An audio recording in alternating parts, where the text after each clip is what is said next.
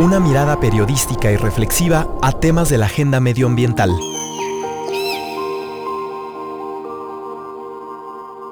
Resistierra. Estaban los tomatitos muy contentitos cuando llegó el verdugo a hacerlos jugo. Porque con chocomil y comiendo como fiera se hizo Pancho Pantera. Chocomil. Deliciosa frescura le da su orange, orange crochet sabor, naturalmente. Las cosas que se modernizan, a mí me simpatizan. Esta es la nueva botella de Cloralex, ahora de plástico e irrompible. Buenas tardes, pues los saludamos en otra emisión de Resistierra, Ecología y Buen Vivir. Y hoy tenemos un tema por demás interesante, pero antes de entrar en materia quiero saludar a Carlos Galindo Leal. ¿Cómo estás, Carlos? Bienvenido a tu programa. Muy bien, Víctor, encantado. Bueno, y lo que escuchamos es algo muy rico y son viejos comerciales con sonidos urbanos, y esto tiene que ver y es parte de lo que podemos considerar la riqueza del acervo de la Fonoteca Nacional. Y yo quiero agradecer mucho a quien nos acompaña esta tarde, que es a Guadalupe Latapi, con quien vamos a conversar sobre un tema que me parece fundamental: el consumo responsable, un tema que desde mi perspectiva tiene que ver con la ética, tiene que ver con lo político y tiene que ver sin duda con lo ecológico, mi querido Carlos. Claro que sí, además impactamos tres veces al día a través de nuestros hábitos alimenticios, ¿no? Hemos hablado de alternativas de consumo aquí en este programa, también hemos hablado de alternativas de procesos de producción, por decirlo de alguna manera, hemos presentado algunos ejemplos y hoy Guadalupe Latapi, que es emprendedora mexicana y ha creado un importante red de productores mexicanos llamada A Través de Aires de Campo, de Aires de Campo, lo vuelvo a decir, y esto, bueno, está fundado en el dos mil uno y te agradecemos mucho, Guadalupe, que nos no, acompañes. Muchísimas gracias por la invitación, gracias Víctor, gracias Carlos por estar aquí. Sí. Y Guadalupe, para entrar en materia, ¿de qué hablamos cuando hablamos de consumo responsable? Pues en Aires, digo que lo fundamos hace veinte años, eh, para mí siempre el consumo responsable está ligado con una conciencia, una conciencia de consumo, que he aprendido como a distinguirlo en tres, tres ejes del consumo consciente, que es la parte de salud familiar. O sea, nosotros al consumir productos, en, eh, eh, por ejemplo, de Aires de Campo, que son orgánicos, pues estamos fomentando la salud familiar, estamos eliminando eh, pesticidas de nuestras hortalizas, estamos eliminando colorantes, aditivos artificiales de productos transformados. Eh, también otro eje importante es la parte de la salud social, que es crítica, pues el apoyo y fomento este, de producción al campo mexicano, al pequeño productor. Este, trabajamos con cooperativas, granjas familiares o pequeñas agroindustrias. Y también otra parte, un eje crucial, y al fomentar el consumo de productos orgánicos estás eh, fomentando la salud de nuestro planeta, porque obviamente estamos eliminando el uso de agroquímicos. Sí, el uso de agroquímicos es una preocupación.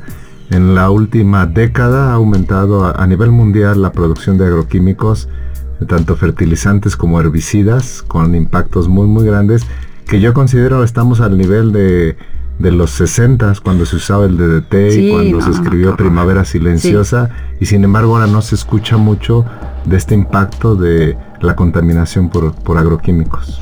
Cuando hablamos de consumo responsable, hablamos entonces de salud. Quiero invitarlos a que escuchen esta nota que ha preparado Caterina Sicardo, donde planteamos de manera pues general y como, y como introductoria este tema, y nos atrevemos también a mencionar cuál es el futuro posible en relación al consumo responsable. Resistierra. El mundo occidental miró con asombro y recibió con agrado la máquina de vapor, vapor, vapor que permitió la revolución industrial. Fue el momento del apogeo del imperialismo inglés. Desde América hasta África se convirtieron en colonias y en mercados de materias primas. Se llevaban los recursos de las regiones, las manufacturaban en su territorio y las devolvían como productos para ser consumidos. Negocio redondo que provocó una voraz destrucción de los ecosistemas de las regiones que eran explotadas como territorios de materias primas. Con el fin de la Segunda Guerra Mundial y los movimientos independentistas, parecía que esta lógica terminaría. Sin embargo, el libre mercado abrió la puerta para que fueran los capitales transnacionales los que continuaran con este método de producción. No se trata de satanizar al mercado como un todo. Sin embargo, Sin embargo, es evidente que los capitales transnacionales sin control se asientan en los territorios con recursos naturales, crean sus manufacturas en los países con los peores salarios y condiciones laborales y venden sus marcas como productos que prometen una personalidad única y estatus social.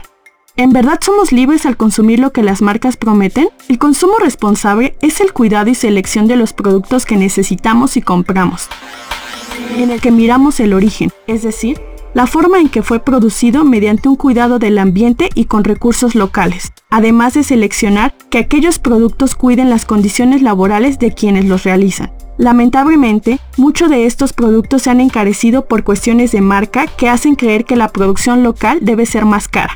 Sin embargo, hay muchas opciones que podemos retomar, desde la compra de productos a tu vecino, como la siembra de alimentos de autoconsumo. Compremos las producciones locales y acabemos con la práctica voraz en contra de la naturaleza. Resistierra. Bueno, pues regresamos aquí a Ecología y Buen Vivir, este programa realizado por la Fonoteca Nacional, Conavio e Ibero noventa punto nueve. Y les decía a ustedes que si ustedes quieren entrar en contacto con nosotros, pueden hacerlo al Twitter, arroba Ibero novecientos nueve F M y arroba Conavio. Y bueno, se me olvidó decir que los saluda Víctor Ronquillo, mi querido Carlos. Siempre se me olvida algo, ¿no? No, está muy bien, Víctor. Eh, la siguiente pregunta que te queremos hacer... ¿Cómo, ¿Cómo le hace un consumidor que quiere eh, ser responsable para poder cambiar sus hábitos, para tener acceso a estos productos? Es algo que en Aires hemos trabajado mucho. Mira, hace veinte años no existía ni siquiera el sello nacional de productos orgánicos. Este apenas empezó a salir en dos mil siete, dos mil ocho. Este, y ahora ya es este, necesario que estén los empaques de productos nacionales orgánicos, que es el sello de Sagarpa, que es como lo mismo que conocemos el de U S D A este, eh, orgánico eh, en Estados Unidos, ¿no? Este, creo que en esta ciudad estamos tan eh, hipnotizados por otras cosas o en, en otros temas que se nos olvida que la comida pues viene, ¿no? La leche de una vaca, el huevo de una gallina. Entonces también podemos este, cuestionarnos el origen de nuestros alimentos y creo que es importante también apoyar el consumo mexicano y comprar claro. productos claro. mexicanos. Con eso reducimos, además de beneficiar a los productores mexicanos, reducimos nuestra huella ecológica, ¿no? Correcto. Pero muchas veces la... La, es la Profeco la que analiza un poco los productos, no, no se fija en, en la parte del impacto al ambiente, de dónde vienen los productos, que sería pues, pues una, algo sí, muy importante, deseable, ¿no? ¿no? Decir de dónde viene lo que Ajá. estoy comprando y qué impacto tiene sobre el ambiente. Pero por normas cincuenta y uno mexicana de etiquetado, tienes que, o sea, todo producto tiene que traer su origen y, te, y tú puedes saber de dónde viene. El, Entonces, pero el origen a nivel local, a decir de tal municipio, de tal... Pues este, en algunos casos en la razón social sí viene, pero por lo menos hecho en México tiene que estar declarado, ¿no? Sí. Eso sí lo... Yo te preguntaría sobre eso, ¿no? ¿Qué nos toca a nosotros como consumidores? ¿Cuál es nos, nuestra responsabilidad? Se dice que cada elección de consumo puede ser una elección política y es una elección ética y es una elección ecológica y tiene que ver mucho con lo que mencionabas, ¿no? De estos tres niveles de salud, las salud familiar, la salud social y la salud del medio ambiente y de nuestro entorno. ¿Qué nos toca hacer como pues consumidores? Creo que despertar un poco a esa conciencia y saber que todo consumo este, tiene una consecuencia y somos responsables. Y, pero la gran parte de esta libertad de mercado que dices y de libertad de consumo es que pues, el consumidor tiene esa libertad de elegir. Entonces nada más seamos un poco eh, conscientes en lo que estamos comprando y no, no tan por compulsivos, ¿no? Que nos gana la mercadotecnia y y no olvidar nuestros orígenes y, y, y lo que realmente te, es bueno para tu cuerpo, ¿no? Y la salud. Háblanos precisamente de esa, de esa red eh, que son ochenta y dos proveedores orgánicos.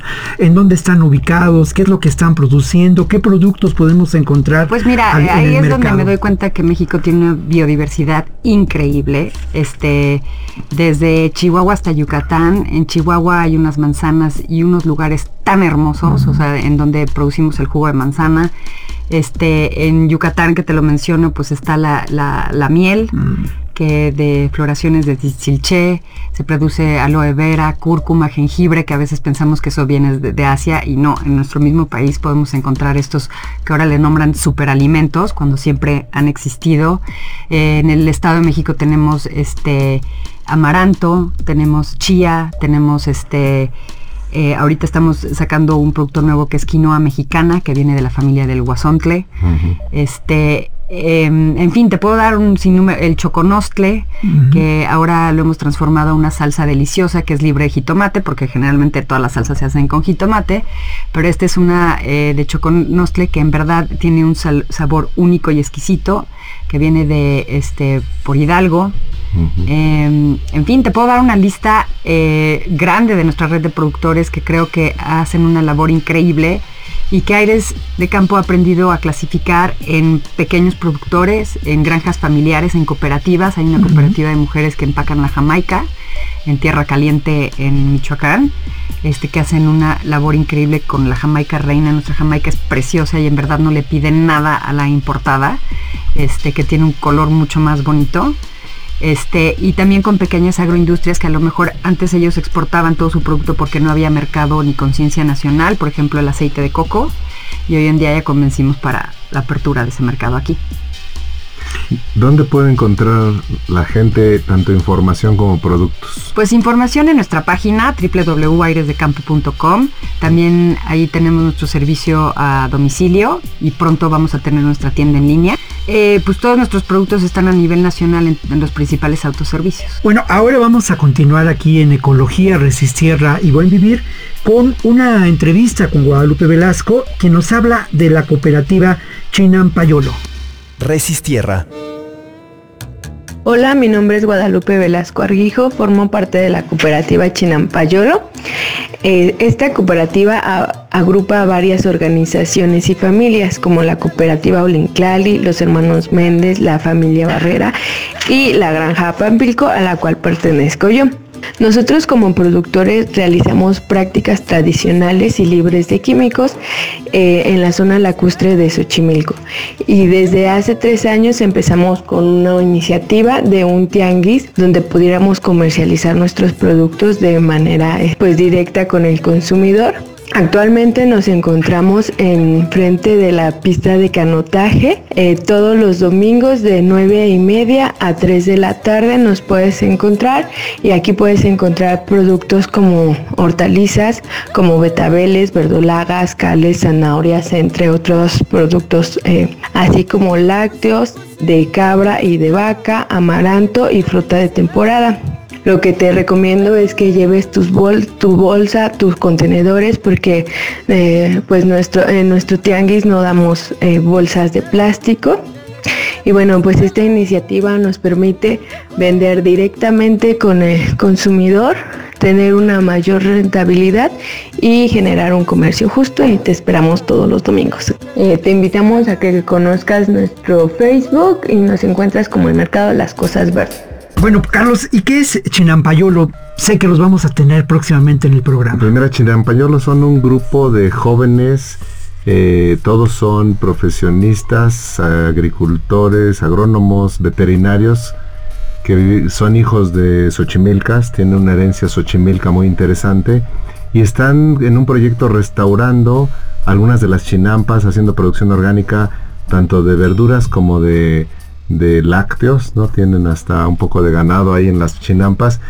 Es un proyecto muy interesante porque además está ligado a la conservación del ajolote, a la de- descontaminación de partes de, de los canales, y realmente es, es, son muy inspiradores. Tienen un tianguis verde los domingos mm. en Cuemanco. Es, es genial, si vas te vas a enamorar de ellos. Ya fui alguna vez y obviamente compré muchos productos, la pasé muy bien, y sí, no me enamoré precisamente, ¿no? Pero la pasé muy bien, ¿no? Y aquí sí, ¿cuál es la relación que se guarda entre esta agroindustria, cuando hablamos de la agroindustria del norte, con todos los beneficios y con un proyecto de producción pues masivo, grande, y estas, eh, eh, estos distintos productores? Eh, ¿Cómo se está? ¿Hay una oposición? ¿Qué nos puede decir? ¿Cómo se dan estas dos eh, realidades en nuestro país? No, pues creo que este es nada más clasificar al productor en, en distintos niveles, y un tema crítico es cómo llevar a ese pro, pequeño productor que es muy artesanal a industrializarlo, ¿no? A ese, o sea, y hacerlo crecer y que crezca de una manera muy decente, porque eh, una es, o sea, no corrompiendo su, su in, entidad orgánica totalmente, uh-huh. y la otra es la calidad, ¿no? Porque por más que sea un producto artesanal, no puedes comprometer la calidad o inocuidad del producto.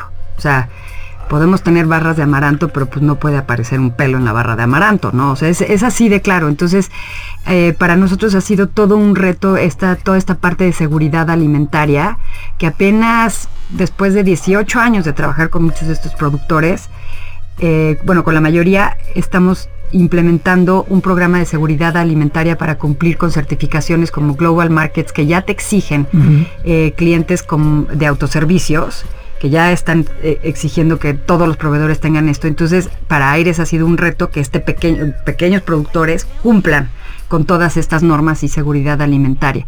Entonces, creo que, digo, regresando a, a, a tu pregunta, es sobre todo para los pequeños productores llevarlos al nivel de, este, de agroindustria, pues tienen que pasar por ciertos pasos eh, de seguridad alimentaria, ¿no? Y que t- su crecimiento no comprometa, pues, su identidad y su producto artesanal desde el inicio, ¿no?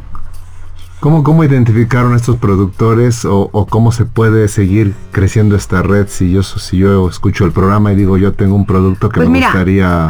En un principio te puedo decir que cinco o seis años nos dedicamos a recorrer la República buscando productores y, y, y la verdad es que ahí era notoria la necesidad de formar esta red para comercializar sus productos. Hoy en día me da muchísimo gusto que esta, este mercado está creciendo un treinta por ciento anual. Uh-huh.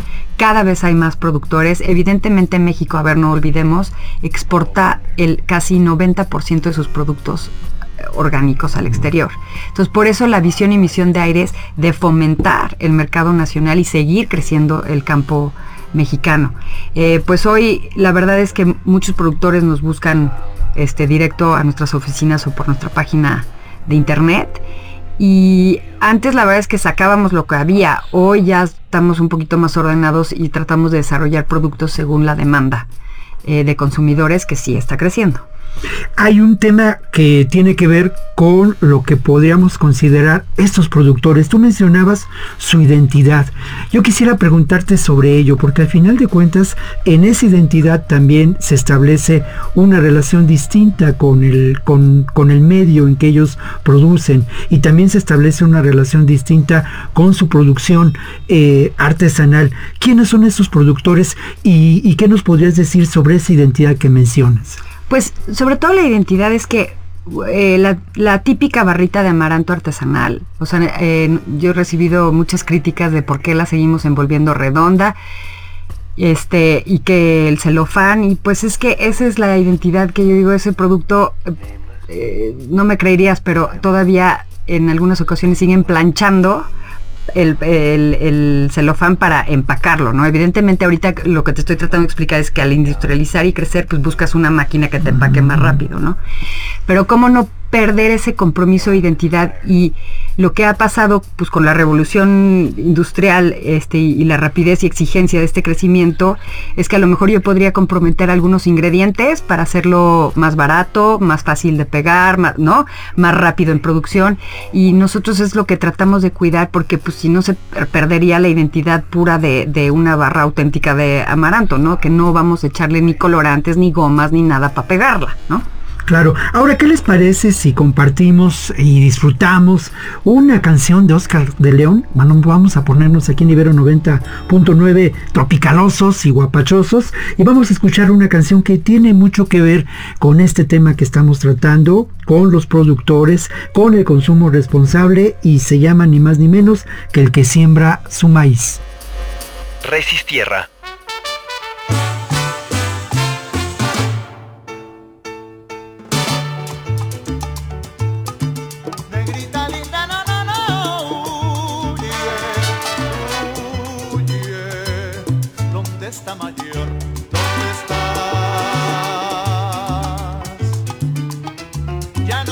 Por las calles ya no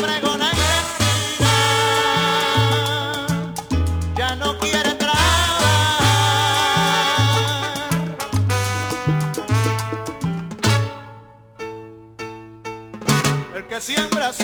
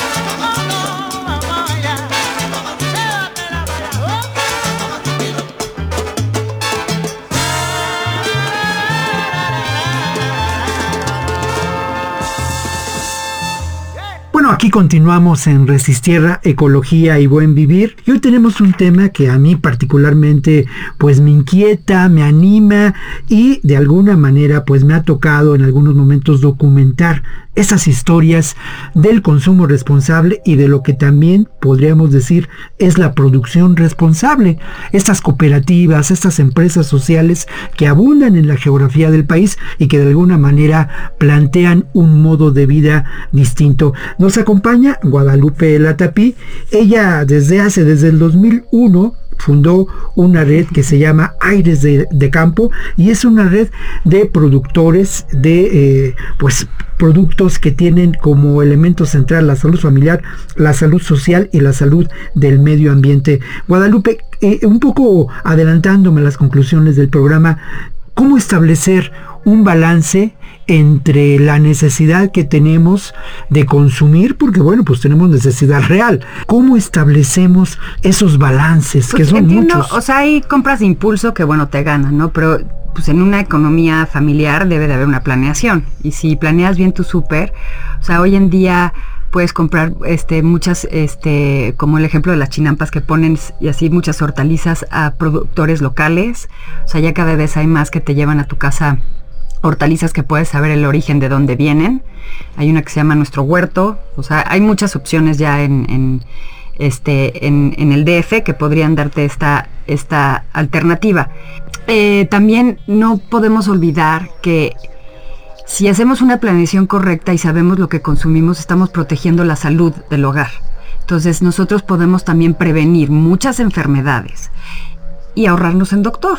Entonces mejor este, enfoca tu dinero bien invertido. Y como hay veces que digo, pues cómo si puedo este gastarme en una malteada, en un café que tiene pura azúcar, de esos enormes que venden, ¿no? Que dices, bueno, esto es una bomba de calorías, y me cuestiono si voy a comprar unos jitomates orgánicos, por ejemplo, ¿no?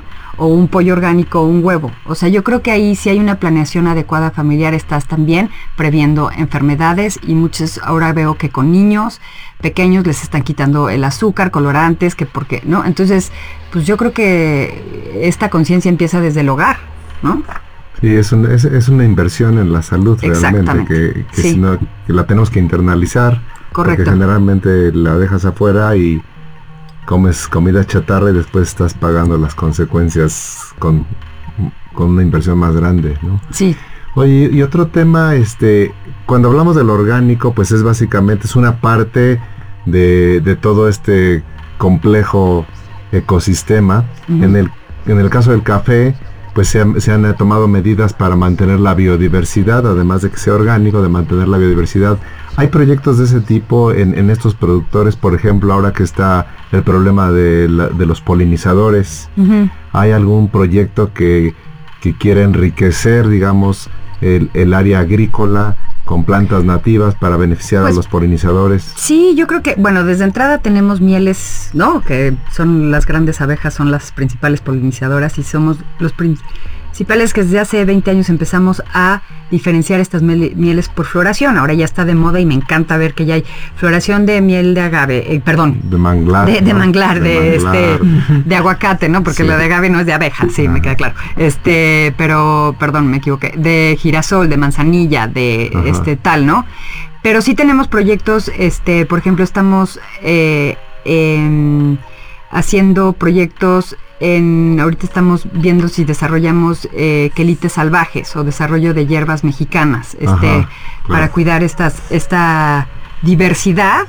Y pues yo creo que toda la producción orgánica entra en, en la pregunta que me estás diciendo, porque uh-huh. protegemos la, de entrada la semilla no genéticamente modificada, y pues eh, promoviendo la, la polinización abierta. En nuestras mermeladas que usamos guayabas, este, estas frutas tropicales y hasta frutos rojos, pues están en lugares de polinización abierta también. Pero si resulta provechoso para los productores esta, esta red, y si ha resultado en un, en un desarrollo, en un, en un bienestar para ellos. Pues mira, nosotros hemos hecho un estudio, este, un reporte de sustentabilidad, uh-huh. en donde para nosotros era muy importante, este, más que cualitativo y estar diciendo que mejoramos calidades de vida, cuantitativamente lo puedes ver, sacamos uno anual y está en nuestra página, uh-huh. y donde por mediciones ya e indicadores como P U L S y GRIS, este, y GRI, este, medimos el impacto, este, económico y este bueno y ambiental que tenemos con estos esta red de productores, y evidentemente si hay una conclusión que se mejora la calidad de vida, ¿no? O sea, sí. Eso me parece determinante, así como también nosotros tenemos, mi querido Carlos, la opción de mejorar nuestra calidad de vida, como lo dijiste, internalizando esta elección. Pero la verdad de las cosas que uno tiene que elegir y tiene que estar eh, vigente, ¿no? Tiene que estar pensando en este asunto de la salud familiar, de la salud social y de esta sí, salud pues de salud, nuestro entorno. Sí, claro, ¿no? Del planeta, ¿no? Del planeta. Guadalupe, te queremos agradecer mucho tu visita y este trabajo que realizas a lo largo ya de varios años con esta red de Aires de Campo. Muchas gracias, Guadalupe. No, muchísimas gracias a ustedes, y hay que consumir conscientemente. Eso es. Muchas gracias. Carlos, gracias. Muchas gracias.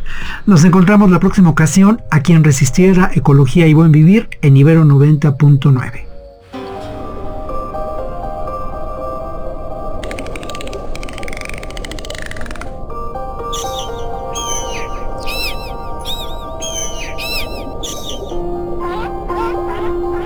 Una mirada periodística y reflexiva a temas de la agenda medioambiental.